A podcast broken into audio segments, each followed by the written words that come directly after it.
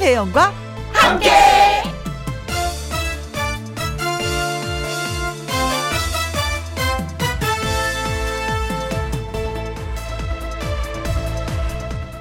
오늘의 제목 생초보의 용기 어느 동네에 배드민턴 동호회 초보자 강습을 한다는 안내문을 내걸었는데요. 어느 날 등장한 완전 생 초보의 모습에 다들 놀라고 말았답니다. 왜냐고요?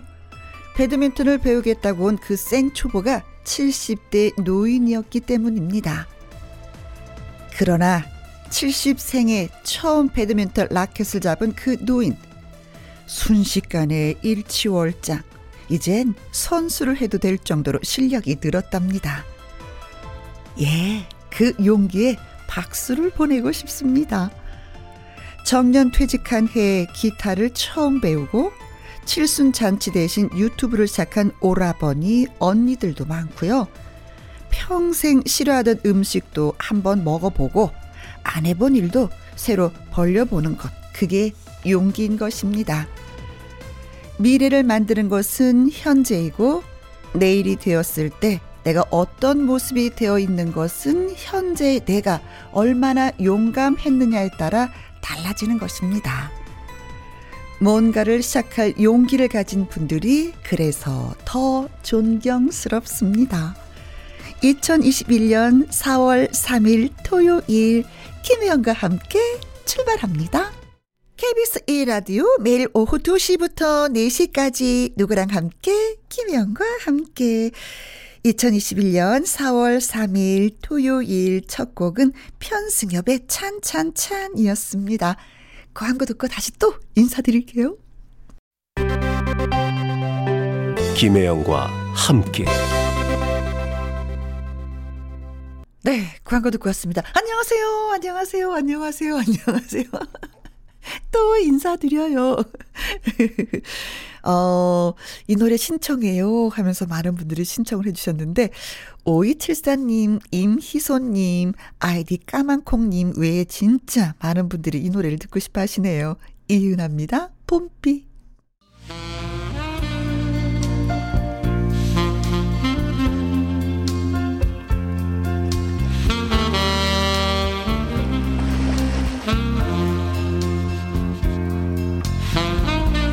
애청자 여러분의 사연이 있기에 존재하고 있는 특별한 창고. 어떤 창고?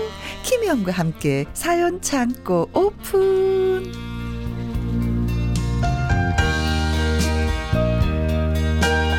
토요일에 엔돌핀 반짝반짝 뉴스타 가수 신성 씨 어서 오세요. 토요일의 사연을 토요일의 사연 청취자분들에게 재미고 알차게 들려줄 거야. 안녕하십니까. 네. 토요일의 남자 뉴스타 신성입니다. 반갑습니다. 신곡입니까?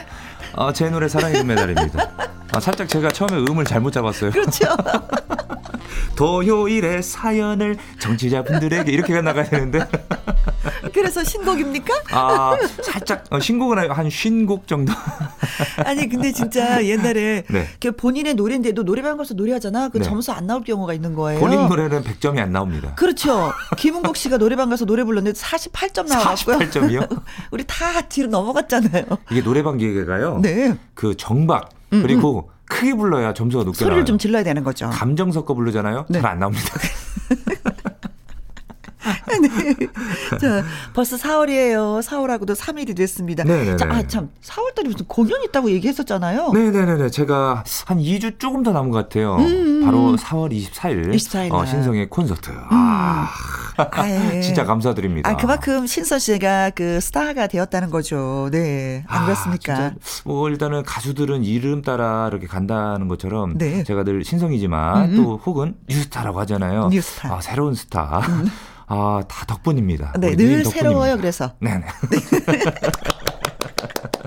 자, 늘 새로운 신성 씨와 예, 여러분의 사연을 오픈해 보도록 하겠습니다. 네. 첫 번째 사연 읽어 주실 거죠? 오랜만입니다. 익명이네요. 네. 아, 익명. 네, 네, 괜찮습니다. 익명을 요청하신 여자분이 보내 주신 사연인데요. 아, 이제 시작하겠습니다. 음. 네, 큐. 제겐 고등학생 때부터 아주 친하게 지냈던 친구가 있었습니다. 아우. 친자매처럼 가까운 사이였는데요. 음. 어, 저는 그 친구의 오빠도 인연이 있습니다. 네. 8년을 사귀었던 연인이었거든요. 오빠랑 8년 사귀었구나. 네네네. 그러다 보니 친구네 가족과도 서로 모르는 게 없을 정도였죠. 음? 하지만 몇 달 전 그 오빠와 헤어지게 되었습니다. 아. 애인 사이를 끝내고 나니 그 친구와도 사이가 어색해져서 연락을 안 하고 지내게 됐거든요. 아, 이해해요. 남자와의 인연이 끝나고 나니 친구와의 인연도 어, 끝이 나더라고요. 음.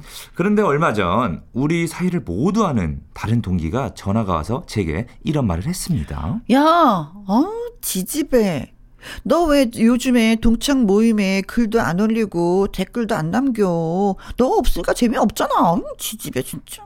그래서 제가 사실을 이야기했습니다. 나 사실 오빠랑 헤어졌어. 어, 땡땡땡이가 신경 쓰여서 어, 글을 못 남기겠더라고. 땡땡이는 오빠 친동생이잖아. 그러니까 좀 껄끄럽더라. 그랬더니 동기는 잘 이해를 못 하더라고요. 야, 그건 그거고 이건 이거지. 네가 뭐 죄졌니? 다른 친구들이랑 아이고 또 연락도 안 하고 그럴 것까지는 없잖아. 안 그래? 저도 동창들 모임방에 댓글도 남기고 글도 올리고 싶은데 신경이 많이 쓰입니다. 이럴 땐 어떻게 할까요? 남자는 남자고 친구는 친구라서 괜찮은 걸까요? 이렇게 어, 보내주셨네요. 근데 여기서 진짜 중요한 거는 그 네네. 남자친구 8년 동안 사귀었었잖아요. 네네네. 이 친구는 어떻게 헤어졌냐에 따라 다른 거예요. 맞아요. 뭐 좋게 헤어졌느냐, 그렇죠. 아니면 나쁘게 헤어졌느냐에 따라 음, 네네네. 대판 싸우고 서로 원수처럼 다시는 보지 말자. 어, 네 가는데 내가 그냥 소금 뿌린다 막 이러면서 헤어졌으면 네네.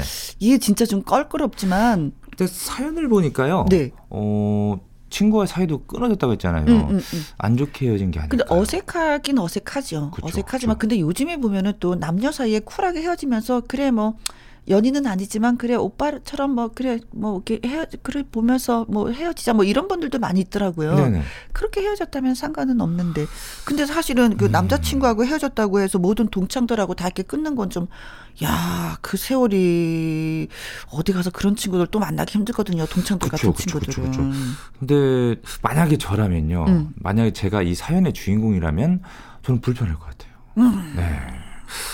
일단은 뭐 친구들 때문에 네. 그 동창회에 나간다 치면은 네. 물론 그 친구도 나올 거 아닙니까? 네. 그러면 미안해질 것 같아요. 그냥 얼굴만 봐도.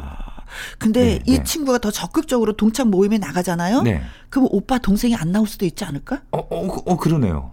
어? 불편하니까. 그쪽이 불편하니까 안 나올 거. 누가 더 적극적으로 이 모임에 나가느냐 이게 중요한 거예요. 누가 주도권을 잡느냐. 아 맞아요. 근데 또 한편으로는 네. 어, 지금은 어색하고 불편하다고 그러잖아요. 음. 처음에 나갔을 때, 그리고 두 번째 나갔을 때, 세 번째 나가게 되면 좀 감정이 좀 무뎌지거든요. 음, 네. 그러다 보면은 그냥 뭐 예전처럼 좀 지낼 수도 근데 있지 이런 않을까 건 있어. 이런 생각도 들고요. 그 이제 오빠 동생하고 다 같이 만나는 모임은 좀 어색해. 네. 어색할 수 있지만 네. 음, 만약에 그게 한 뭐, 뭐 10명 정도 된다. 동창은 좀 여러 명이잖아. 8명 네. 뭐이 정도 되잖아요. 네네. 그러면 음, 뭐, 네 명, 친한, 네 명끼리 다시 뭐 다른 파트를 만들어서 동창 모임을 할 수도 있는 거죠. 꼭 동생, 오빠 동생이 같이 해야 되는 건 아니잖아요. 네네. 동창 모임이라는 게. 그렇죠. 네. 그큰 모임이 있고 또 다른 또몇 소모임. 명의. 그 소 모임이 또 있을 수 있지 않을까? 음. 그렇게 하면 되죠. 근데 오빠로 인해서 동창을 맞아요. 잃는 거는 나는 아니라고 맞아요, 생각해. 맞아요. 이런 친구들은 어디서 이런 친구들 만날 수가 없어요. 더군다나 그 세월을 예. 어디서 그 돈으로 살 수도 없는 거고 맞아요. 시간인데. 또 동창생이 그러잖아요. 음, 음. 사연을 그러니까 다 얘기했는데도 음, 음. 친구는 아 남자는 남자고 그쵸. 친구 친구인데 음, 음. 어 연락 안 할 것까지 없잖아 하는 이야기 보면은 네. 어 친구가 어 친구들과 네. 굉장히 교우 관계가 깊었던 것 같아요. 그렇죠. 네. 동창이죠. 근데 이제 여기서 중요할 건 뭐냐면 네. 동창 모임에 나갔을 때 야 걔네 오빠는 이거 하면 안 돼. 맞아요. 아예 그냥 언급조차 하면 안 돼. 야 걔네 집이 어떤 집인지 알아? 이거 안 돼. 그리고 동창생들도 어. 어? 저 오빠랑 너랑 음. 어, 연인 관계 아니야? 이런 것도 하면 안 돼요. 그래 안 돼. 그거는 금기야. 맞아요. 금기어. 금기어를 금기어. 딱 정해놓고 저는 동창은 나는 안 돼. 이- 이러면 안 된다고 생각해요. 네네네. 아 저의 방법이 어떤지 모르겠는데 저는 그렇게 대모임과 소모임으로 친구는 영원히 잃지 말고 그냥 네, 맞습니다. 맞습니다. 네, 맞습니다. 그렇습니다. 아, 어, 우리가 생각해도 해결을 너무 잘한 것 같아. 뿌듯해. 정말 그 사연의 솔로몬 같은 우리 혜영님이 정말 지혜가 많습니다. 네. 어떡하면 좋아이. 자, 그러면 위해서 네. 노래를 들을까요? 아, 우리 박상민 선배님이죠. 멀어져간 사람아. 멀어져 간 사람아. 자, 다음은 이현주 님이 보내주신 사연이 되겠습니다. 자, 우리 혜영 누님. 네. 아, ready, 아, 큐. 금방 배웠어, 금방 네. 배웠어. 습득력이 아주 뛰어나. 몇년 만에 지독한 몸살이 찾아왔습니다. 아이고. 온몸이 아팠고 숟가락도 들 힘이 없어서 병원을 다녀오자마자 약을 먹고 잠에 취해버렸습니다. 제가 아픈 걸 아는 두 아이와 남편은 예전과는 달리 제 도움이 없어도 알아서 척척 준비를 하더군요. 음, 제가 누워있는 방문을 열어보더니 아무 말도 없이 나가버렸고 잠시 후 현관문 닫히는 소리가 들렸습니다. 그렇게 몇 시간이 지나서야 다시 남편과 아이들 소리가 들렸어요. 정신이 말짱해진 제가 거실에서 들려오는 이야기에 귀를 기울였더니 아픈 저를 빼고 밖에 나가서 저녁을 사 먹고 온 거 있죠. 음. 하하하 호호호 이야기를 하면서 신이 나 있더라고요. 아이고. 그러다가 작은 아이가 엄마 깨워야 하지 않을까요? 하니까 남편이 아주 단호하게 엄마 아플 땐 깨우는 거 싫어하잖아.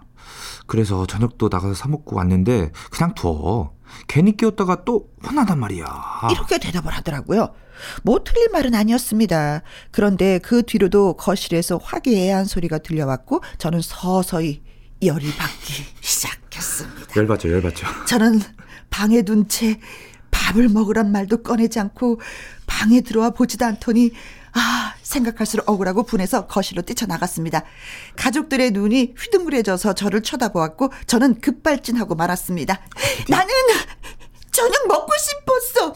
어제 저녁도 안 먹었고 오늘 아침도 안 먹었고 점심에 물만 먹고 누워 있었단 말이야. 사람들이 어떻게 인정이 없어? 아, 아플 땐 마음이 약해지잖아요. 맞아요, 맞아요.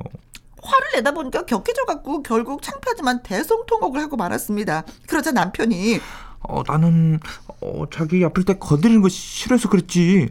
어, 푹 쉬라고 그런 건데.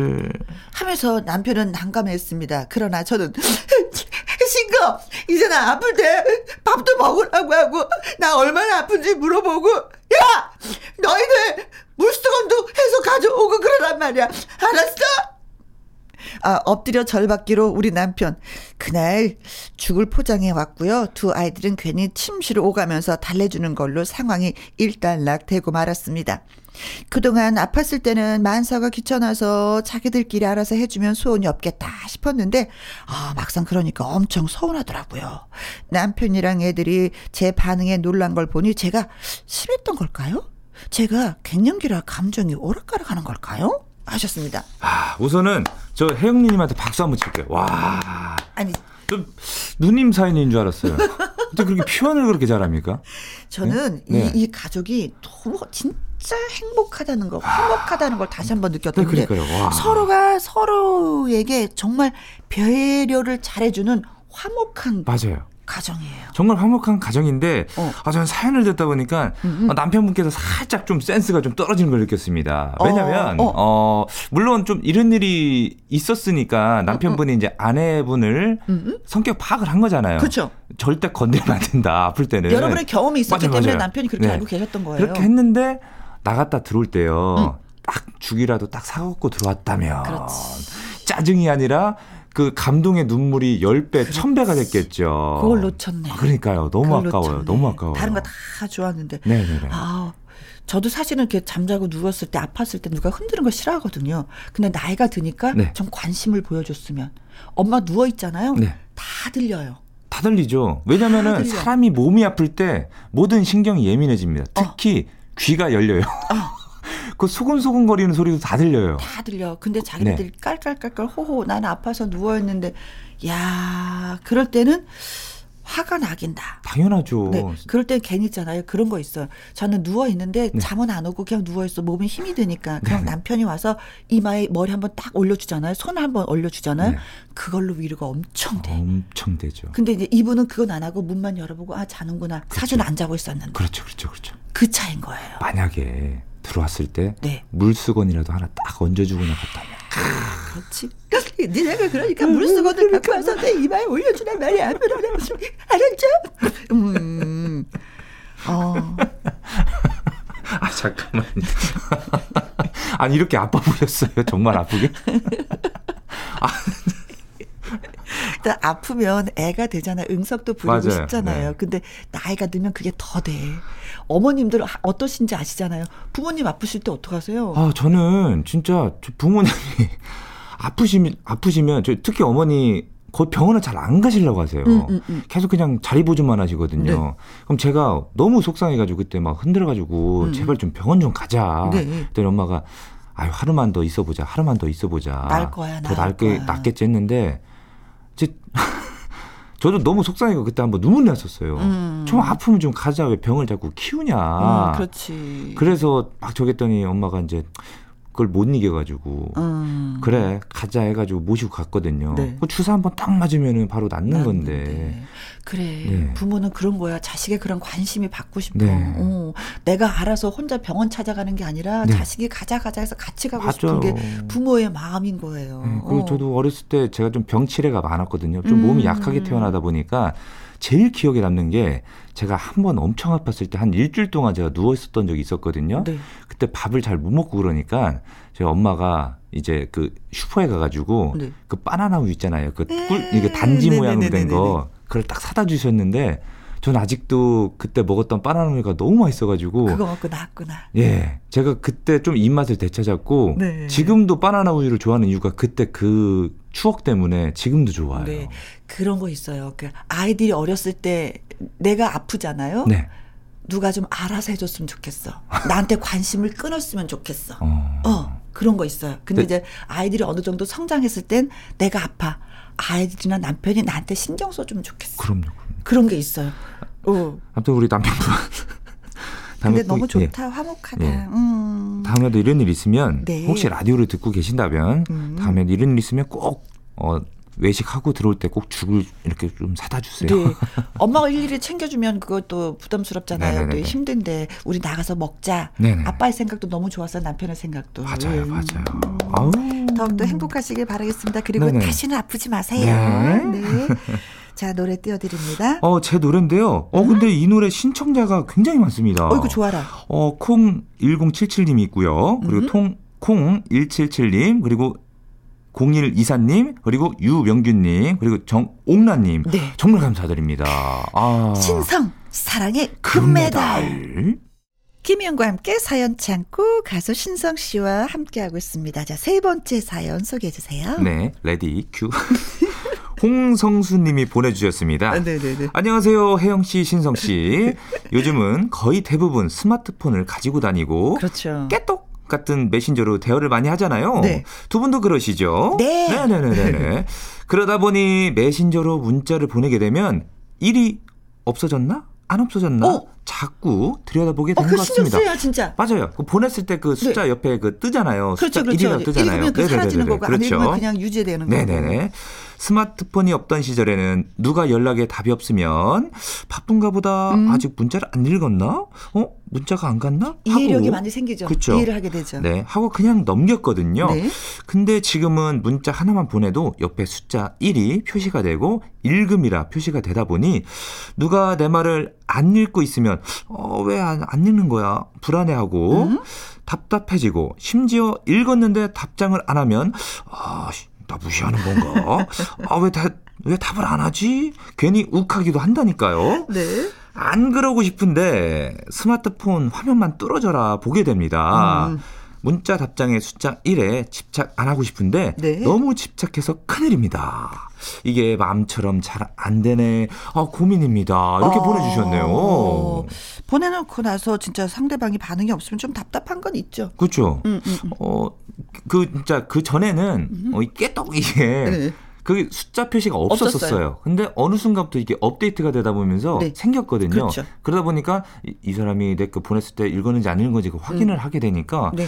진짜 요즘 흔한 말로 요 보고 나서도 답을 안 한 게 일십이라고 그러잖아요. 네, 네, 네네네. 네, 네. 상대방한테 이렇게 보냈는데 읽고 답 안 하면 정말 어 신성 씨는 어때요? 저 문자 오면 바로 바로 좀 이렇게 답변을 하시는 편이세요? 제가 안 바쁠 때는요 바로 답을 해 줍니다. 음, 음. 네, 왜냐하면 상대방 어찌 됐든 저한테 뭔가가 이야기를 해준다는 게 있거나 음. 혹은 어 조금 궁금해서 연락하는 경우가 있잖아요. 네. 어 저는 그래서 바로바로 이렇게 답을 해줘요. 아. 근데 저는 만약 제가 상대방한테 했는데 뭐 물론 바쁠 수가 있어요. 네. 근데 안 바쁠 때도 뭐 읽고 답 안 하는 경우는 어 진짜 기분 근데 저 같은 경우에는 네. 음, 읽어요. 네. 그리고 언제 부- 글을 보내냐 바로 보내는 것도 있지만 네. 그렇지 못할 좀 생각을 해줘야 되는 그런 것도 있잖아. 이럴 때는 아, 그렇죠. 일다 끝나고 집에 가요. 네. 그러면 그 차를 주차해놓고 네. 차 안에서 네. 답변을 그때 해요. 저는. 오. 그래서 좀 늦게 하는 편이에요. 아, 그러시구나. 예, 예. 그럼 이게 정리가 쭉 되는데 네네. 일하다가 뭐 하고 뭐 하다 이렇게 문자 보내 이게 잘 안 되더라고요. 아. 하나에게 집중을 하다 보면 네네네. 문자 보내는 것도 저는 좀 그렇더라고요. 어, 그래서 제가 그때 보냈을 때 그렇게 늦게 답하는 거였어요? 네. 일 끝나고 집에 가서 차 안에서 나만의 공간에서 네네네. 어 이게 전화 걸 거 전화하고 문자 보낼 거 보내고 그리고 네. 이제 내 집에 이제 들어가는 아, 어. 그러셨구나. 죄송합니다. 아, 아니에요, 아니에요. 아주 많이 죄송합니다. 아니에요. 그때 네. 바로 전화하셨잖아요. 음. 네. 근데 그런 네네. 거 있어요. 어떤 분은 안 있잖아. 걔는 아, 문자를 보내도 답이 없어. 기분 나빠 죽겠어. 막 이러시는 분이 있어요. 네. 근데 그 상대방의 얘기를 들어보면 아, 나 걔한테 문자 오는 거 나 되게 싫어. 왜 하는 거야, 진짜. 아. 음. 걔 눈치도 없어. 뭐 이런 분들도 또 계세요. 있어요. 그러니까 그런 얘기를 듣다 보니까 어. 분명 이분도 그런 얘기 어디선가 그치. 들었을 것 같은 그런 느낌이 좀 들거든요. 네. 그런 사람들이 대부분 약간 어. 도둑이 재발 저린다고 어, 어. 보내놓고 일난일난 이제 나를 싫어하나? 예, 그렇죠, 그렇죠, 왜 그렇죠, 이런 그렇죠. 거지? 나 무시하는 거야? 그렇게 하시는 분들이 본인이 그렇게 또 느끼거든요. 네. 보냈을 때 안 읽거나 뭐 음, 음. 읽고선 답이 없으면 아 뭐야 네. 나 싫어하나? 네. 그러니까 이런 느낌 받게 그 되거든요. 어떤 날 이러잖아요. 야, 너 왜 내 전화 안 받아? 맞아요, 맞아요. 근데 사실 받기 싫어, 이 사람 전화. 이름도 다 뜨니까 받기 싫을 때 있잖아요. 안 받아 그냥 무시해버려. 근데 더 기분 나쁜 게 있어요. 그 숫자 일 있잖아요. 안 사라지고 그대로 계속. 확인이 안 돼. 이건 진짜 대놓고 나를 진짜 어 이렇게 저기 하는 건가? 네. 너무 숫자 1에 신경 쓰지 말고 네네네. 그 사람한테 더 신경 써서 아, 더. 잘해주면 일자가 바로 사라지고 답이 빨리 오지 않을까 싶습니다. 네. 정수라 씨의 노래 띄워드립니다. 바람이었나? 자, 이번에 만나볼 사연은 이경수 님이 보내주셨습니다. 안녕하세요, 혜영 씨, 신성 씨. 네 안녕하세요. 얼마 전 저는 저와 20여 년을 함께한 친구를 떠나 보냈습니다. 어, 어. 20년여 음. 친구. 고마운 마음을 담아 편지를 음, 보내고 싶어서요. 네, 네, 네. 기쁠 때나 슬플 때나 항상 내 곁을 지켜주던 친구. 아플 때 병원도 같이 가지고 어머 음, 우리 아이들 급할 때 등굣길도 함께 해주던 고마운 아, 친구. 거의 가족이었네요. 네. 마음 같아서는 5년, 10년이라도 더 같이 있고 싶었지만 주위 사람들의 상화로 그만 제 친구를 떠나보내야만 했습니다. 아, 너무 슬프다. 그 친구가 비록 겉은 남루하여도 아주 듬직했어요. 아, 네. 저를 항상 배려했고 힘들게 한 적이 단 한 번도 없었습니다. 길을 걷다가 그 친구와 비슷한 친구를 보았습니다. 음, 가슴이 먹먹해지더라고요. 또한 그 친구는 가는 길까지 저를 위해 밥 굶지 말라며 소중의 돈까지 남기고 떠났습니다. 저는 그 친구를 절대로 죽을 때까지 잊지 않을 것입니다.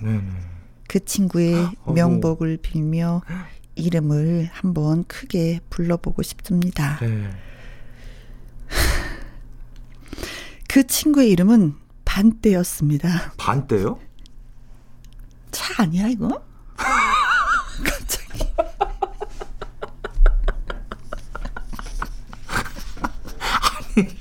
잘 가라 나의 애만 반. 이경수님 진짜 너무하시네요. 저 처음에 진짜 어, 눈물 날 뻔했는데, 이야.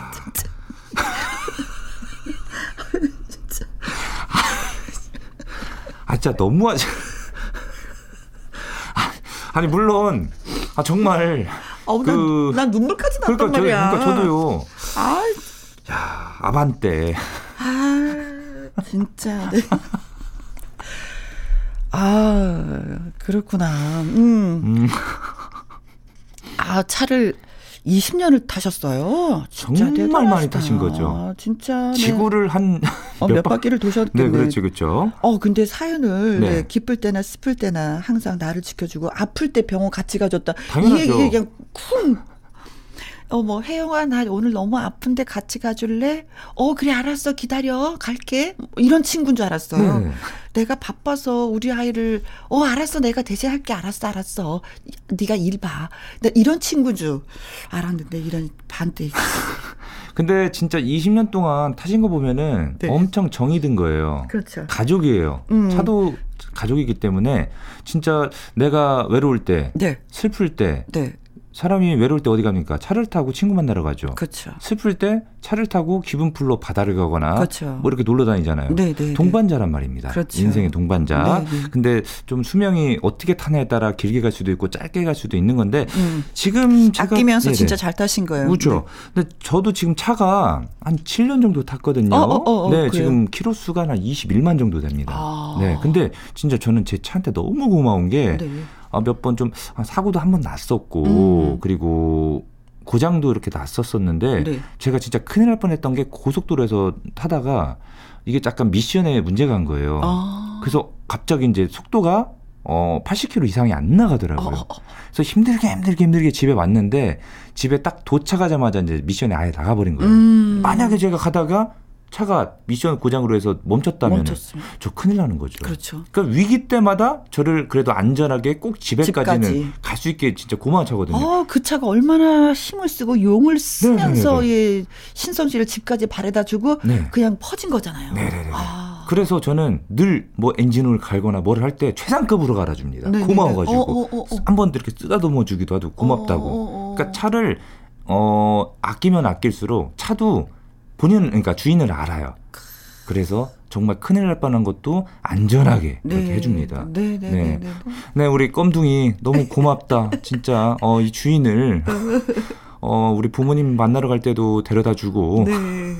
올라올 때도 안전하게 어, 어. 오셔다 줘가지고 너무 고맙다. 아니 차도 뭐 네. 보면 뭐 깜덩이도 주인을 잘 만난 거죠. 그럼요, 네, 그럼요. 그렇게 뭐 항상 기름칠하고 네. 조이고 닦고 먼지 털고 네.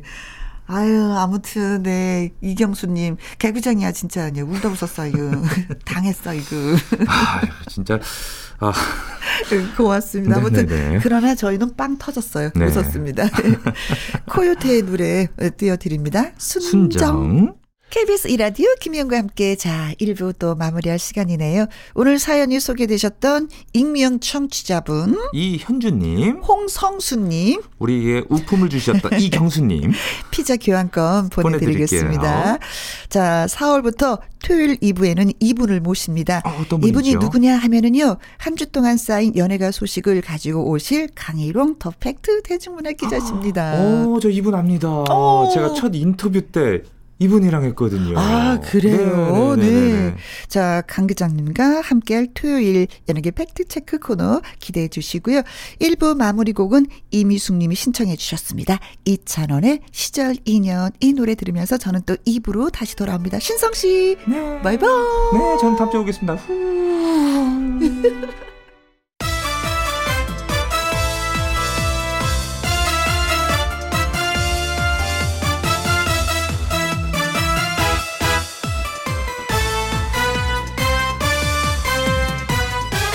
김혜영과 함께. KBS 이라디오 김혜영과 함께 2부 시작했습니다. 4월부터 2부는요. 강희룡 기자의 연예계 팩트 체크로 함께 합니다. 한 주 동안 다양하게 쏟아진 연예가 소식을 한 번에 샥 모아서 정리를 해드립니다. 강 기자님과 만나기 전에 노래부터 듣고 올게요. 한영애의 누구 없소. 김혜영과 함께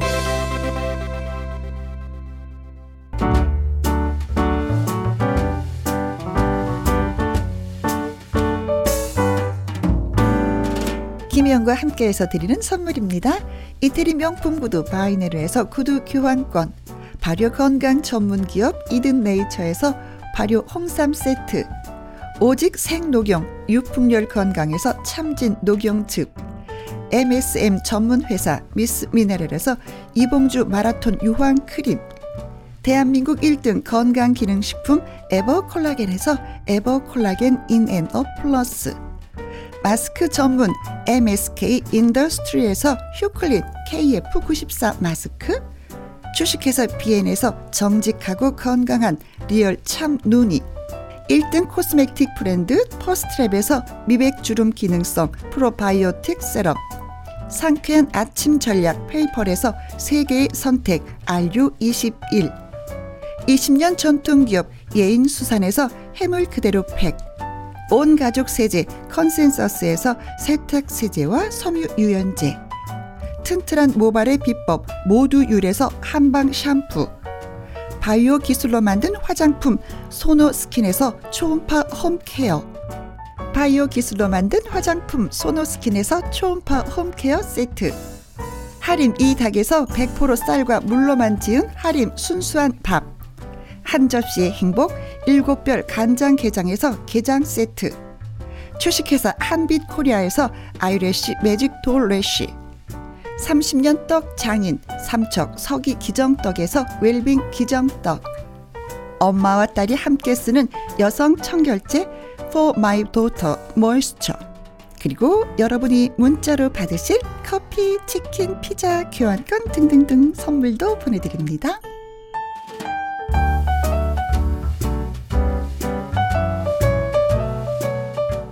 지금부터 슛 들어갑니다. 영화 한 편 찍으시죠. 엔딩에 키스신 있다 참고하시죠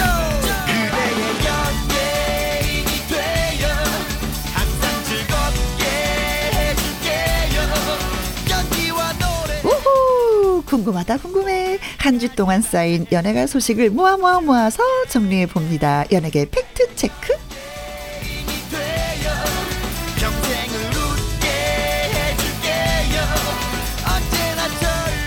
더 팩트 대중문화 기자님 나오셨습니다 안녕하세요 안녕하세요. 반갑습니다.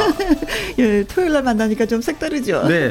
아유, 뭐 주말이니까 또 좀 더 편안한 분위기가 네. 있어 좋습니다. 아니 사실 뭐 주말에도 취재하지 않아요 요일이 없잖아요 아, 예, 물론입니다. 지금은 어떨 땐 주말에 사건이 터지면 음. 네 하루 종일 매달려야 돼요. 네. 그런 경우도 많아요. 그렇죠. 이슈가 음. 뭐 사회 사회 쪽 사건뿐이 아니라 연예계도 또 불미스러운 일이 한번 터지면 음. 네. 아주 또 길게 가는 경우도 있거든요. 네, 그렇습니다. 아, 지난주에 살짝 등산을 하셨다고 네, 자랑하셨잖아요. 네, 네, 네. 어, 우리 톡으로 예. 잘 다녀오셨어요? 네, 용문산 갔었는데 야, 네. 용문산은 그 단풍나무로 천년 넘은 그렇죠. 단풍나무 네. 유명한데 은행나무, 예. 용문산은 저 용문 악산이라고 할 만큼 아. 굉장히 거칠더라고요 산이. 악, 악, 예. 아, 산 중에 악이 들어가면 그렇죠. 진짜 거친 산이거든요. 맞습니다. 어. 돌로 이렇게 네네네. 있고. 아, 그만큼 또. 좋더라고요 또. 네, 막걸리 한 힘들게 잔, 올라- 예? 꼭 막걸리 한 잔 하시고 오세요 했는데 하셨어요? 처음 뭐 술을 원래 잘 안 하는데 어. 내려와서 맛있는 산채 비빔밥 먹었습니다. 잘하셨 습니다. 네. 네. 자, 이제 토요일에 만나는 강유롱 기자의 연예계 팩트체크. 애청자 여러분이 궁금해하시는 연예가 소식이라든가 강 기자님에게 묻고 싶은 질문은 홈페이지 게시판에 올려주시면 됩니다. 이 시간에 소개해주신 분들은 저희가 선물도 보내드리도록 하죠. 자, 강유롱 기자의 연예계 팩트체크 처음 이야기 나눠볼 주제는 아무래도 음, 좀 뜨거웠죠. 네. 박수홍 씨 이야기를 박수홍 씨 먼저 꺼내보도록 지난 한 하겠습니다. 주에 막 가장 핫한 연예가 이슈였는데 네. 어 한동안 이 얘기가 계속 좀 진행될 것 같아요. 왜 그러냐면 음. 박수홍 씨가 친형, 네. 그러니까 친형이 매니지먼트 이- 일을 봐줬고요. 데뷔한 이후에 30년간 봤어요. 네, 네. 그런데 어 굉장히 형제가 우애가 돈독한 걸로. 네. 김혜영 씨도 그렇죠. 그렇게 알고 있었죠? 아, 그럼요. 네, 저도 마찬가지인데요. 음, 뭐 부모님도 효심이 깊고 그렇죠. 딱 삼형제예요, 박수홍 씨가. 음, 다 끝이 홍으로 끝나는 건데 네. 그래서 three 홍이라고도 얘기를 해요, 방송가에서. 왜냐하면 그 수홍 씨가 둘째고 셋째가 이제 또 방송 예능 작가, 작가 예요. 작가라고. 그렇다 네. 보니까 다 방송과 연결이 돼 있어서 음. 엄마도 또 예능 관찰 프로그램. 나가고 네. 그래서 이래저래 연예인 가족이라고 할 수 있어서 음. 더욱더 그 돈독하고 효심이 깊다 이렇게 부러움을 샀는데 네. 이번 사건을 보면서 아 형제끼리도 이럴 수도 있구나. 아, 뭐 청취자분들이 조금 모르시는 부분이 있을 것 같아서 간단히 얘기하면 네. 어, 지난 30년간 박수홍 씨 지금 미혼이에요. 네. 어, 어, 돈을 벌어서 차곡차곡 형이 재테크 해주고 형이 음. 모든 걸 관리. 네. 그런데 이제 어, 여기저기 뭐 상가라든가 음. 부동산 같은 거를 매입하면서 박수홍 씨 이름으로 안 돼 있고 그러게요. 형이나 뭐 네, 또 형, 뭐. 가족 이름으로 이렇게 돼 음. 있어서 그걸 나중에 알았다 그러죠. 근데 이런 부분은 형제끼리니까 조용히 외부에 발설 안 되도록 네. 내부적으로 좀 조절을 하려 했더니 형이 이거를 음, 어, 거부하고 지금 두절, 상태예요. 예, 연락 두절이니까. 네, 그래서 이제 부득이 어, 주변에 고민을 하고 힘들어 하니까 주변에서 이 소식을 알려주게 된 겁니다. 뭐 본인이 먼저 털어놓지는 않았는데 네. 주변에서 이 어, 유튜브 댓글로 이런 내용이 나오니까 음. 박송 씨가 시인을 했어요. 네, 어, 맞습니다. 네. 네. 음, 근데 정말 따뜻한 게 뭐냐면, 어, 이런 일이 터지면, 아, 그래, 잘 됐어. 고소해. 뭐, 그럴 줄 알았어. 이런 반면. 아, 그런 분들도 네. 있죠. 네. 그런데 그런 얘기는 하나도 들리지 않고, 미담이 들리는 거예요. 아, 이번에는 좀 안타까운 네, 그런 시선을 많이 네, 사실 걱정하고요. 김, 음, 기, 이 박송이라는 사람이 이런 면에 있어서 많이 도와줬고 이 사람도 도와줬고 저런 사람도 도와줬다라는 미담이 들리니까 아 이 사람의 그 뿌리는 참 착하고 선한 사람인데 네. 어떻게 이런 일이 벌어졌을까라는 너무 선했기 안타까움이 때문에. 더큰 것. 같아요. 네, 그랬기 때문에 음. 형을 또 어, 당연히 가족이니까요. 네, 믿었죠. 믿었는데 100%. 네. 뭐 모르겠습니다. 아직 형이 어, 어떤 입장을 밝히지. 않기 때문에 나중에 네. 이 부분에 반박할 수도 있겠죠. 네. 지금 뭐 100억 뭐 피, 피해라고 그러는데 네. 아니다 뭐 100억이 아니고 50억이라 할 수도 있고 네. 무슨 소리냐 뭐 네. 이렇게 이제 액수가 다를 수도 있고 뭐 음. 어떤 여러 가지 이유로 반박을 할 수도 있을 건데요. 네. 어쨌든 박수홍 씨가 어, 인정한 부분은 대략 그런 정도로 음. 그리고 제가 알기로도 저도 박수홍 씨 여러 차례 인터뷰 한 적이 있기 때문에 그렇죠. 구체적으로 어디에 뭐가 있다는 얘기는 저한테 알려주지 않았지만 음. 뭐 재테크를 충분히 해서 네. 뭐 노후에 여행을 다니면서 가족들과 행복하게 지내겠다 네. 뭐 이런 얘기를 한 적이 있어서 근데 여기 박성 씨는 일을 하면서도 항상 얘기했었던 게 첫째도 가족이고 둘째도, 둘째도 가족이고 가족. 예 네. 특히 그 부모님을 맞습니다. 끔찍히 생각하는 효자이기도 네 했기 때문에 그렇기 때문에 이번에 이런 일이 어, 터졌을 때도 사실 그 박수홍 씨가 굉장히 한 1년간 고민했다 그러죠. 그렇죠. 식사도 제때 그 후배 아, 개그맨 15kg가 빠졌다고 네, 손원수. 씨하고 제가 인터뷰를 했는데 네. 박수홍 씨도 일체 연락을 안 받기 때문에 음. 그래서 가장 절친했던 후배가 손원수 씨라 하더라고요. 네. 그래서 손원수 씨 직접 인터뷰를 해봤는데 아 정말 그게 사실이었구나. 네. 그래서 지- 마지막으로 본 게 작년 와 지난번 설날 네. 이제 혼자 있으니까 형도 단절이 되고 음. 가족과도 지금 떨어져 있어서 반찬이랑 이렇게 음식을 좀 갖다가 아이고, 선배한테 세상에. 그때 봤는데 정말 아 그래 음. 밝게 늘 반갑게 맞아주던 그런 모습이 아니었다. 아 그래서 어. 좀 그런 얘기를 하더라고요. 어, 글쎄요. 다른 사람한테 이렇게 또 배신당하는 경우도 우리가 많이 있잖아요. 이- 여기 그 연예가 소식에 그렇죠. 보면은 뭐 네네, 네, 네. 기획사가 이래서 아니면은 또 뭐 그 매니저가 그래서 나 네. 정말 많이 힘들어요라는 거를 우리가 뭐 누누이 많죠. 얘기를 네. 듣는데 이제 그 가족이라는 또 다른 그 테두리가 있기 때문에 더 많은 상처를 받는 것이 아닌가. 그렇죠. 더 마음속 어 예, 터놓고 얘기도 하지 못하고 네, 네. 소가리만 하게 소가리를 되는 많이 할 거고 그래서 없죠. 15kg나 빠지고 네. 어, 어머행란 씨가 한 번 얘기했더라고요. 네. 그 박수홍 씨한테 그, 너 그러지 말아라. 음. 모든 돈을 형한테 맡기지 말고 네, 너 네. 개인이 관리를 해야지 네. 된다라고 또 방송 중에 말씀을 하셨더라고요. 근데 워낙에 형을 믿었기, 믿었기 때문에, 때문에. 형이 모든 걸 아, 참. 그러니까 박수홍 씨는 형이 매니지먼트를 처음부터 끝까지 해주면서 네. 법 공부도 하고 세무 공부도 하고 굉장히 공부를 많이 해서 좀 또 근검 전략하는 모습을 보여줬고 그러니까 그래서 경찰을 끌고 네. 다녔다고 하니까 그러니까요. 네. 그래서 헐 그렇게 더 믿었는데 음. 그거를 또 거꾸로 이용한 셈이 된 겁니다. 이 박수홍 씨 상황을 보면 네. 개그맨 그 후배인 손헌수 씨가 수웅이 형은 30년간 노예로, 노예로 살았다. 돈만 벌어줬고 네. 일체 모든 거를 형이 알아서 했다. 뭐 이제 음. 이런 건데요. 근데 이 상처는 너무 오래 갈 것 같아서 이걸 어떻게 다듬어야 될지, 어떻게 보듬어 줘야 될지 참 가족들이 부모님이 더 많이 신경을 쓰셔야 되겠습니다. 근데 어떨 때 보면은 우리가 큰 일을 당하게 되면은 그러니까 가족들한테서 더 많은 위로를 받고 위안을 받잖아요. 네. 근데 이거는 반대 방향이 돼 버렸어요. 그래요. 가족들한테 깊은 상처를 상처를. 받고 네. 진짜 후배들이나 아니면 그 발현. 팬들로부터 네. 그 위로를 받는 상황이 돼 버렸어요. 맞아요. 그게 너무 안타깝고 예, 좀 속도 상하고 예 그렇습니다. 진짜 예의가 있는 친구거든요. 그렇죠. 음. 박수홍 씨참. 지나가다가도 네. 딱 보면 서서 인사를 해요.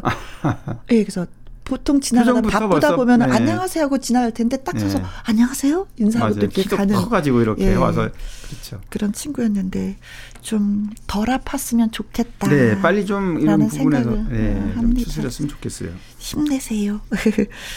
자, 박수홍 씨와 음, 아주 사랑하는 후배라고 하죠. 손헌수 씨가 함께한 노래가 있더라고요. 하나도 안 신나는 노래라는 노래를 띄워드리겠습니다. 자, 다음 주제로 넘어가서는 음, 트로트 새싹 김다연 김다연 양. 씨. 네. 아, 양이죠. 네, 네. 씨가 아니라. 이제 초등학교 5학년인데 네. 노래 부르는 거 보면 정말 씨라고 해도 맞을 만큼 성인 가수 뺨치는 만큼 감정이 실어서 네, 네, 네, 네. 아뭐 그동안에 여러 이런저런 소식이 많, 많았겠지만 이 네. 김다연 씨는 김다연 양은 양은 13살이니까. 사실- 네, 13살이가 아빠가 이제 많이 알려져 있죠. 청학동 김봉근 훈장인데 네. 저는 이 김봉근 훈장을 30년 전에 네. 원래 30년 전에 김봉을 훈장이 총각 때, 때, 청년 때 청학동에 지리산 청학동에서 훈장을 하고 있었어요. 네. 그러면서도 방송을 굉장히 많이 맞아요. 탔었어요. 그때 뭐 네, 아침 방송 많이 하고. 머리 길게 닦고. 맞아요. 어. 그때 저도 취재를 처음 가서 저도 기자 초년병인데 아, 그러셨구나. 그때부터 이제 어, 서로 공감대를 갖고 지금도 형 동생하고 지냅니다. 아, 예. 물론 제가 형이지만 네. 어 그래서 이, 이 어린 딸이 노래를 이제 한다 해서 어, 네. 아 저한테도 많이 어, 자문을 구하고 했어요. 음. 그래서 저도 이제 코치도 해주고 그랬는데 이 김다현 양은 그 종평 채널에서 네. 보이스트롯인가 하는 프로그램에서 그렇죠. 2위 이- 했어요. 이위를 했었죠. 네. 그리고 또뭐 또 다른 종편 채널이지만 이 미스트롯 2에서 3위를 했고 음. 네. 사실은 이 3위는 대단한 겁니다. 그렇죠. 아역부에서 네. 이 쟁쟁한 성인 가수들을. 제치고 진선미에서 미를 했다는 거는 네. 아 이거는 정말 어마어마한 겁니다. 네. 그런데 버- 사실 어, 우리 청취자분들이 이제 궁금할 부분인데 어떻게 그렇게 어린데 노래를 어. 감칠날 아, 있게 네네. 노래를 잘하느냐 어려서부터 아주 어려서부터 국악 판소리 네. 공부를 아버지 그러니까 김홍 김 어, 김봉훈 김- 훈장이 음. 어, 판소리를 많이 공부도 했고 아니 저도 보니까는요. 네. 어 19년도에 네네 어린이 판소리 왕중왕 대회에서 최우수상을 받았더라고요. 어 그럼요 큰 상도 많이 받았어요. 예, 네. 그런 걸 보아서는 이제 기본기가 정말 탄탄하기 때문에. 예, 이번에도 큰그 상을 받지 않았나 예, 생각을 합니다. 그럼요. 근데 한 가지 이제 네. 인터뷰하면서 얘기를 들어보니까 KBS 전국 노래자랑에 두 번 나갔다 두 번 다 떨어졌다고 그래요. 아, 그게 가장 가슴 아프다 지금. 아이러니. 어 그래서 노래는 좀 잘했지만 물론 네. 핑계는 있었어요. 무슨 핑계냐면 네. 본인은 어린이니까 혼자 나가는데 네. 다른 어린이들이 무더기로 나온다는 거예요. 네. 그럼 심사 이 띵동댕 하시는 분이 여러 명 나온 쪽에 동정표가 가서 그쪽으로 가고 자기는 떨어졌다. 뭐 이런 핑계도 되긴 하더라고요. 아이 귀여워. 네. 저 원래부터 노래 잘했었는데요. 아니 웬만하면 전국 노래자랑에서 딩동댕 하는데 거기서 이렇게 땡을 쳤단 말이에요. 아이고 미래의 스타를 못 알아보셨네. 그렇죠. 네, 맞아요. 음. 아유 진짜 재밌네. 이게 노래를 워낙에 잘했는데 그 아버님 입장에서는 진짜 신나겠다라는 생각이 들어요. 요즘에 TV 화면에 가끔 그 아버지와 네, 함께 비춰지죠? 예, 네. 비춰지는데 네. 근데 이 아버지가 아버지- 막 어깨가 네. 덩실덩실. 어, 물론 이제 12살, 13살 이 초등학생이 네. 어떤 어, 이런 경연대회를 하는데 부담이 많죠. 아이. 방법을 모르니까. 근데 음. 아버지가 뭐 많이산도 가고 음. 뭐 어느 산 꼭대기 가서 노래도 부르고 그런 느낌을 네. 가르쳐 주고 네. 그런 이제 그대로 따라 해 주고 그 감정을 실어서 하니까 시청자 청취자분들이 음. 네. 아, 완전히 그냥 청, 시청자들이 감동을 하니까 당연히 심사위원들도 높은 점수 갈 수밖에 없는 거죠. 네. 근데 이렇게 보면 어딘지 모르게 음, 예의 범절이 그냥 네. 묻어나요. 청학동 어. 아버지 교육이 것이 예, 예. 네. 진짜 그래서 그런지 말도 이렇게 그렇게 한 잘하죠. 말한발 뛰는 거나 말 한마디 말 한마디나 그 웃는 표정 달라요. 네, 남달라요. 네, 네. 예. 그래요. 아버지이면서도 또. 훈장님이시면서도 교육을 너무나도 잘 받은 예. 맞습니다. 아, 시집 가면 진짜 전 시댁한테 잘하겠다. 사랑받는 며느리가 되겠다. 이런 생각도 저는 잠시 해봤어요. 네. 너무나도 예뻐서. 네. 네, 고맙습니다. 네. 소개를 해주셔서. 김다연 양의 노래를 좀 들어보도록 하겠습니다. 미스트롯 이 결승전 작곡가 미션에서 불렀었던 이 노래예요. 인연이라 슬픈 너라 띄워드립니다.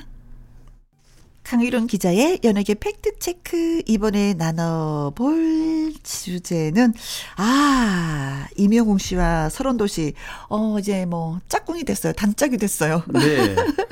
어, 레전드 이면서 설운도 씨는 네. 일단 뭐 임영웅 씨 지금 인기가 팬덤이 네. 아마 트로트 가수 중에 최고가 아닐까. 네 두 분이 궁합이 너무나 잘 너무 잘것 맞아요. 같아서. 그리고 어 임영웅 씨가 부른 이번에 별빛 네. 같은 나의 사랑아 이제 설운도 씨가 작사 작곡했는데 네. 이게 그저께 어, 목요일 날 방송에서 처음 무대를 같이 했어요. 네네네 아 저도 그걸 밤늦은 시간에 봤는데 음. 이 노래가 전에 제가 한번 이 말씀을 드렸듯이 이번에 별빛 같은 사랑, 어, 나의 사랑아 이 노래는 서른도 스타일 노래예요. 네. 전형적으로. 네 근데 이 노래를 서른도 씨가 불러도 비슷할 거라는 느낌을 저도 가졌어요. 다르죠 네. 그런데 둘이서 같이 듀엣으로 불렀는데 한 소절씩 부르는데 네 이명우 씨가 부르는 맛하고 네. 서른도 씨가 부르는 맛하고 우열을 가릴 수가 없어요. 네. 둘다 너무 찡하게 와닿더라고요, 노래가. 네, 네, 네, 네. 야, 정말 이 노래는 잘 만들었구나. 네. 거기다가 가수도 참 잘 선정했구나. 네. 이런 생각을 했어요. 네. 지난번에 음, 설은호 씨가 저희 김희영과 함께 출연하셔갖고 네. 이 노래가 어, 임영웅 씨를 주려고 만들었대요. 처음부터. 네. 처음부터. 네 네. 그런데 뽕숭 학당에서 경연을 한 거예요. 이 음. 노래 한 곡을 두고 누구한테 이 노래를 줄 것인가 다른 했는데 사람한테 갈 뻔했. 예 영탁 씨한테 갔다는 거예요. 아, 아, 서른도 씨가, 어, 이게 아닌데, 어떡하면 좋지? 이건 영웅을 위해서 만든 어. 노래인데. 그래서 영탁 씨를 다시 불렀대요. 네. 영탁아, 너무 미안해. 이 노래 영웅이 주려고 내가 만든 노래인데, 네, 어떡 하면 좋아? 네가 양보하면 안 될까? 했는데, 영탁 씨가 아주 쿨하게 양보를. 알겠다고 네. 양보를 해서 드디어 이제는 영웅 씨가 노래를 불렀다고 하더라고요. 그날, 그러니까 그저께 방송 때 임영웅 서른도 씨가 듀엣으로 하모니로 노래를 부르는데 네. 영탁 씨가 비춰졌어요. 음. 그날 패널로 같이 네. 그 뽕숭학당 멤버들이니까. 네. 근데 바라보는 노래하는 장면을 바라보는 눈빛이 왠지 아, 아 이좀뭔 사연이 뭔가 좀 아깝다. 네. 어? 저게 내 곡이었는데 이랬을 것 같아요. 지금 말씀드리니까. 네네네. 그렇습니다. 그 전에도 서른도 씨가, 아, 내가 뭐, 가갖고 막 영리하고 같이 노래 불렀는데, 아, 막 너무 뿌듯하면서 자랑스러워 하시는데, 네. 어떻게 보면은 이명웅 씨도, 어, 서른도라는 선배를 너무나도 잘 만났고, 아 그럼요. 네. 서른도 씨도 이명웅이라는 후배를 너무나도 잘 만났고, 예. 그래서 이 노래뿐만이 아니라 서른도 씨의 노래를 이명웅 씨가 몇 곡 더 받았으면 좋겠다라는 생각을 좀 했었어요. 아마 앞으로 그렇게 가지 않을까. 네, 사실은 서른도 네. 씨의 노래를 이명웅 씨가 좀 많이 불렀거든요. 그렇기도 하고 네. 맞아요 목소리가. 음. 네, 그 서른도 씨 맞습니다. 스타일의 노래. 네. 과거에는 어 서른도 씨가 이제 트로트잖아요 원래는. 네. 그런데 일반 트로트하고 좀 약간 달라 다른 장르를 많이 선택을 했다 보니까 네. 어 가요계 트렌드에 안 맞는다 이런 얘기 들었다 그래요. 네. 근데 결국에 서른도 씨가 불렀던 뭐 라틴풍의 노래도 있고 네. 뭐 굉장히 다양한데요. 네. 이런 노래들이 다 떴어요. 그래서 오늘날의 서른도가 있는 건데요. 네. 그런 것들을 보면 임영웅 씨가 노래를 뭐 다른 곡을 불러도 네. 정말 손색없이 잘 부르지 않을까. 서른도 씨 노래는 이제 많이 꺾지 않죠. 네네. 좀 뻗는 스타일이죠. 그래서 네. 노래가 깔끔한 것도 있고, 네, 네, 네. 본인도 그걸 좋아하고 내 노래를 부르는 사람도 그렇게 불러줬으면 좋겠다라고. 예, 네. 말씀도 하고, 예, 그렇습니다. 음. 아니 근데 김현과 함께해도 이 별빛 같은 나의 사랑아를 틀어주세요 하는 분들이 청취자분들이 많죠. 굉장히 많이 네. 계세요. 네, 네. 네. 그래서 아, 이 노래 정말 잘 될 거야라고 생각했는데 정말 잘 되고 있습니다. 서른도 작사 작곡 이명웅의 별빛 같은 나의 사랑아 이 노래 들어야 되겠죠? 들어보시죠 뭐. 네. 강유론 기자의 연예계 팩트체크. 자, 이번에는 가수 이범학 씨의 이야기를 해보도록 하겠습니다. 음. 네, 이범학 씨 아마 궁금해 하실 분이 많아서 제가 최근 좀 근황을 좀 네. 어, 소개하려고 해요. 이분이 90년대 진짜 초반에는 엄청 날렸어요. 네, 날렸습니다. 진짜 팬들이 줄을 쫙 서가지고 사인 받기 위해서. 그럼요. 예, 예. 어, 91년에 데뷔곡이 이별 아닌. 이별이었는데 예. 이 노래가 정말 완전히 휩쓸었습니다. 음흠. 어, 가요계를. 네. 그런데 안타깝게도 이- 이 곡이 정말 어, 지금 말씀하신 대로 사인 공세가 길거리 줄을 설 정도였는데 네. 갑자기 이범학 씨가 방송 활동을 중단했어요. 중단했습니다. 그래서 그러고 나서 한 번 방송 활동이 꺾이니까 네. 계속해서 안 풀리는 겁니다, 일이. 네. 근데 왜, 왜, 왜 꼭, 왜 방송을 중단한 거였어요? 일집을 내고 네. 정말 승승장구 잘 나갔는데 이 집 타이틀곡 마음의 거리를 발표할 어, 준비하는 중에 네. 수석사하고 갈등이 생겼습니다. 아. 수석사가 너무 욕심을 부리면 네. 가수는 뭐 어느 정도까지는 양해를 하고 가지만 네. 가수도 자기 어떤 영역이 있잖아요. 음. 근데 일단 뭐 수익부터 시작해서 무슨 뭐 네, 네, 개인 사생활까지 모든 거를 다 간섭을 하고 지나치게 그 계약서 문구에 따라서 움직이면 이때 당시만 해도 90년대면 그럼요. 노예 계약서라고 맞아요. 굉장히 했었어요. 그 제작자가 네. 횡포를 부릴 때인데 어 아 그랬었고 그래서 굉장히 이제 갈등을 좀 빚다가 수석사에서 계약 기간이 2년쯤 남았다 그래요. 네. 딱 묶어 놓고 전혀 방송 활동을 홍보 활동을 안 해버린 겁니다. 활동을 못 하게 되는 거죠. 못하게. 음. 그러면 혼자서는 할 수가 없거든요. 그렇죠. 그래서 2년 계약이 끝난 다음에 이제 움직여야 되는데 실제로 2년 계약 끝나고 매니저 하나를 데리고 본인이 직접 독립군으로 활동을 해봤는데 잘 안 되는 거예요. 음. 그 소속사가 간섭하거나 방해를 하거나 네. 또 개인이 하다 보니까 금전적인 문제 그렇지. 여러 가지 어 조직적으로 홍보 활동을 해야 되는데 그런 게 부족하니까 네. 이런 일들이 계속해서 이어져서 몇 년 몇 년 이렇게 가서 이범학 씨는 스스로 이렇게 계속 음. 네. 잊혀져가는 물론 방송 활동만 못했지 뭐 어, 워낙 인기가 있었기 때문에 네. 행사라든가 이런 어, 다른 대외 활동 많이 했다고 그래요. 네. 근데 최근에 저 텔레비전에서 봤어요. 네 보셨죠? 예. 왜냐하면 어 그, 아까 코, 그 코 너가 사랑의 콜센터라는 프로였는데 예, 그, 그 코너가 노래는 유명한데 마- 가수가 유명하지 않은 맞아요, 얼굴이 맞아요. 그런- 그런 않은 컨셉으로. 그, 그거죠, 그죠? 맞아요, 네네. 그래서 봤는데 어, 얼굴 되게 좋더라고요. 예, 네, 반가웠었어요. 저도 최근에 뭐 아주 건강하고 음, 음, 이제 음. 막 아, 아, 이범학 씨가 벌써 시운이 넘었어요. 아. 시운은 하나더라고요. 네. 그럼 뭐 저만 나이 먹는 줄 알고 정말 그런데 어 이범학 씨 가 사실은 지금 네. 아 지금 말씀하신 그 방송 네. 이제 후배들이 그런 이유로 이제 소환을 한 겁니다 방송에 음, 음, 음. 이별 아닌 이별을 불렀 불렀고 네. 본인도 출연했고 이제 음. 이랬는데 그게 최근이고요. 지금 일산에서 어, 아내가 식당을 하고 있는데 네, 네. 지금 코로나에 일체 활동이 안 되니까 와이프가는 식당에서 이제 자영업자로 변신해서 어, 지금은 어, 음식점을 하고 있는데 저 거기 갔었어요. 아 정말요? 네. 아. 알고 간 게 아니라 지인이 가자고 했는데 거기에 이범학 씨가 계신 거예요. 아 네네. 근데 저를 알아보는데 저는 순간 알아보죠. 못 알아봤어요 맨 아, 처음에는. 네. 근데 보니까 이범학 씨더라고요. 네네. 아 서비스 받았네요. 아 그래요. 아 지금 네. 굉장히 해물. 맛집이라고 소문났대요 거기가. 뭐 그 해산물 아 맞아요 네, 해산물 식당이라고 들었어요. 예, 네. 푸짐하게 나오는데 네. 맛깔스럽게 또 아내 되시는 분이 직접 요리하시는 것 같더라고요. 네, 맞아요. 아내분이 8년째 해왔대요. 네네네. 이범학 씨는 뭐 사이드에서 좀 이렇게 도움 네. 주다가 홀에서, 지금은 홀에서 네, 일하시고. 지금은 이제 코로나 때문에 아예 거기에서 조금 일을 어... 지금 위기 상황이잖아요. 네. 손님도 한 절반쯤 줄었다고 그러죠. 그래서 이제 같이 힘을 합쳐서 근데 봤는데 나 가수야라는 건 하나도 느낌이 내색하지 없었어요. 않고, 예. 네. 전혀 내색하지 않고 열심히 맞아요. 손님한테 뭐 이렇게 서빙을 하는 그 모습 보고 아 또 열심히 살고 있구나라는 그런 생각을 했었는데 아 근데 그 TV 화면에서 보는데 얼마나 반갑던지요. 아마도 이범학 씨도 어 이렇게 이별 아닌 이별은 트로트가 아니잖아요. 그렇죠. 근데 지금 이제 나이도 있고 그래서 2대 8인가 하는 저도 어 정확히 기억을 못한 그런 노래가 있어요. 음, 트로트 음. 곡인데 네. 어 활동하려고 그러다가 코로나 때문에 중단된 거거든요. 그래서. 아마 이제 조만간 음. 방송 활동도 아마 할 것 같아요. 이 코로나가 이 위기 극복을 한 다음에 네. 적극적으로 활동하겠다고 그러더라고요. 네. 아유, 많은 분들이 예, 기다릴 겁니다. 이렇게 사인 밖에서 줄을 쫙 섰던 분들이 네. 또 이범 학 씨를 많이 찾아주시고 또 예, 어, 박수 보내주시고 응원해 주셨으면 연일 고맙겠습니다. 그래서 이범학의 이별 아닌 이별 듣습니다. 자, 그냥 갈 수 없는 이 코너. 가수 인생의 히트곡 시간입니다. 네. 나의 히트곡, 나의 인생곡. 어떤 가수 얘기할까요? 오늘은 혜은이 씨입니다. 아, 아, 혜은이 씨는 나이가 지금 많, 많, 많잖아요. 그쵸. 60대 중반인데 더 천진난만해진 것 같아요. 제가 이 나의 인생곡을 혜은이 씨 나의 인생곡을 취재하면서 네. 또 통화를 해봤더니 아, 막 해맑은 목소리로 네. 옛날 얘기를 소녀. 네. 맞아요. 소녀, 소녀. 아. 그래서 75년에 발표한 당신이 모르실 거야.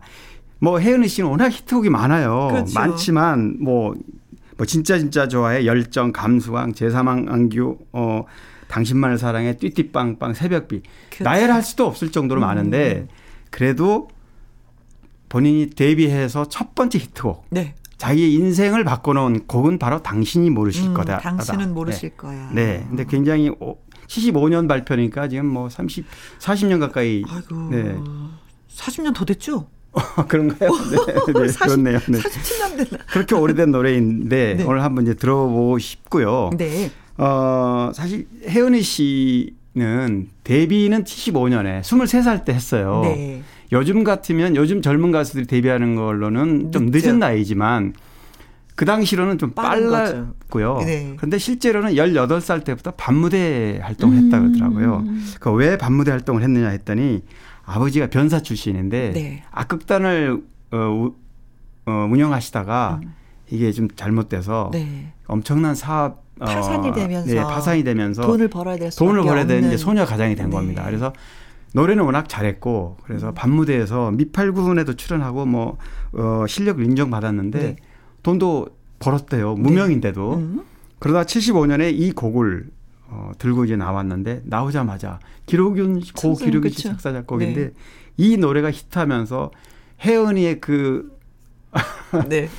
70년대 후반의 그 그러니까 인기가 어제와 오늘로 구분이 되는 거죠. 완전히 바뀌었습니다. 뭐 돈도 수입도 엄청 많이 어, 벌었다고 그럽니다. 네. 물론 나중에 이제 뭐 최근 얘기지만 음. 뭐좀 힘들어 경제적 어려운 그렇죠. 그런 얘기는 최근 얘기고 70년대 80년대 혜은이 씨가 막 독주하던 시대가 있었죠. 네, 예. 맞습니다. 요즘에는 또 KBS TV에 같이 삽시다. 네네. 박원숙 씨하고 김영란 씨하고 김철. 씨하고 네 네. 분이서 호흡을 맞춰서 얘기하는데 네. 아주 재밌어요. 재밌어요. 네. 네. 네. 그래서 어, 거기에서 보면 아 진짜 언니는 소녀다. 음. 진짜 칼질하는 거며 요리하는 거며 계산이 잘 안 돼. 뭐 제가 혜은이 씨를 인터뷰하면서 느끼는 거는 본인이 직접 그런 얘기도 하더라고요. 음. 네. 뭐 배우 김동현 씨랑은 이제 전 남편 이혼을 했지만 네. 요리를 하나도 해본 적이 없고 네. 할 줄도 다 모르고 해주셨다면서요. 뭐 무슨 어 시장 가서 뭐 사는 것도 음. 어떻게 그렇게 아무것도 모르고 세상 물정을 그러니까 순수하고 깨끗하고 뭐 아까 소녀라 그랬지만 네. 여전히 똑같아요. 네. 그런데 이제 그런 어려움을 보- 겪어보고 또 지금 현재는 이런 거 어, 주변에 어, 사람들과 네. 어울려서 할 수 있는 것들 많이 네. 배운다 그래요. 네. 아주 근데 그 혜은이 씨한테는 정말 열정적인 팬들이 많아요. 네. 네. 그래서 그분들로 인해서 또 많은 힘을 얻는다라는 맞습니다. 얘기를 들었습니다. 네. 자, 코너 시작할 때 말씀드렸던 것처럼 강희룡 기자의 연예계 팩트 체크. 애청자 여러분이 궁금해 여기시는 연예가 소식이라든가 강 기자님에게 묻고 싶은 질문을 홈페이지 게시판에 올려주세요. 이 시간에 소개되신 분한테 저희가 선물 보내드리도록 하겠습니다. 오늘은 여기까지 죠. 네. 정말 고맙습니다. 네. 네. 자, 혜은이의 당신은 모르실 거야 전해드리겠습니다. 김희영과 함께 내일 일요일에는요, 트롯 요정 요요미 씨와 1부에서 사연 창고 열도록 하겠습니다. 그리고 2부엔 박성서 음악 평론가와 함께 숨어있는 띵곡 찾아 떠나볼 거예요. 주말의 띵곡 코너, 예, 많이 많이 함께 해주세요. 오늘의 끝곡이 되겠습니다. 오, 3124님, 3680님이 또 신청을 해주셨습니다. 김석준, 샹그릴라 밴드, 한동준이 함께 노래한 함경도 해수기입니다. 자, 이 노래 전해드리면서 저는 또 내일 다시 뵙도록 하겠습니다. 지금까지 누구랑 함께, 김희영과 함께.